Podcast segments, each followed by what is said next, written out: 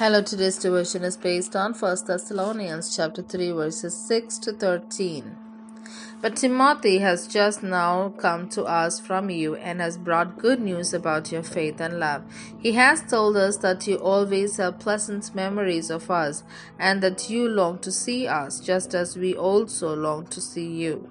Therefore, brothers and sisters, in all our distress and persecution, we were encouraged about you because of your faith. For now we really live since you are standing firm in the Lord. How can we thank God enough for you in return for all the glory we have in the presence of our God because of you? Night and day we pray most earnestly that we may see you again and supply what is lacking in your faith. Now may our God and Father Himself and our Lord Jesus Clear the way for us to come to you. May the Lord make your love increase and overflow for each other and for everyone else, just as ours does for you. May He strengthen your heart so that you will be blameless and holy in the presence of our God and Father when our Lord Jesus comes with all His holy ones. Amen. Here ends the Bible reading.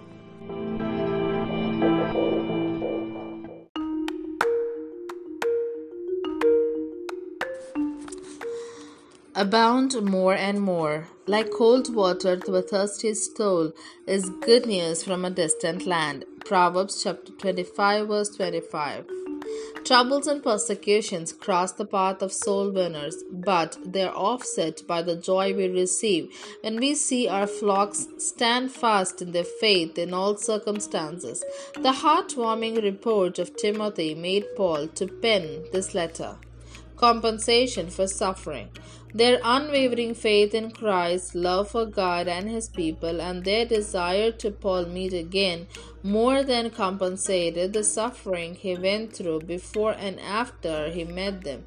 He was rewarded with great joy and contentment. Paul did not take the credit to himself, but thanked God for causing such rejoicing. With the heart of a parent, Paul wanted to take them to a higher level spirituality and was seeking God's help for an opportunity to be with them again. We cannot be satisfied until young believers are strong enough to face the onslaughts of the devil and move forward in the furthering of the kingdom of God. Intercession for holy living.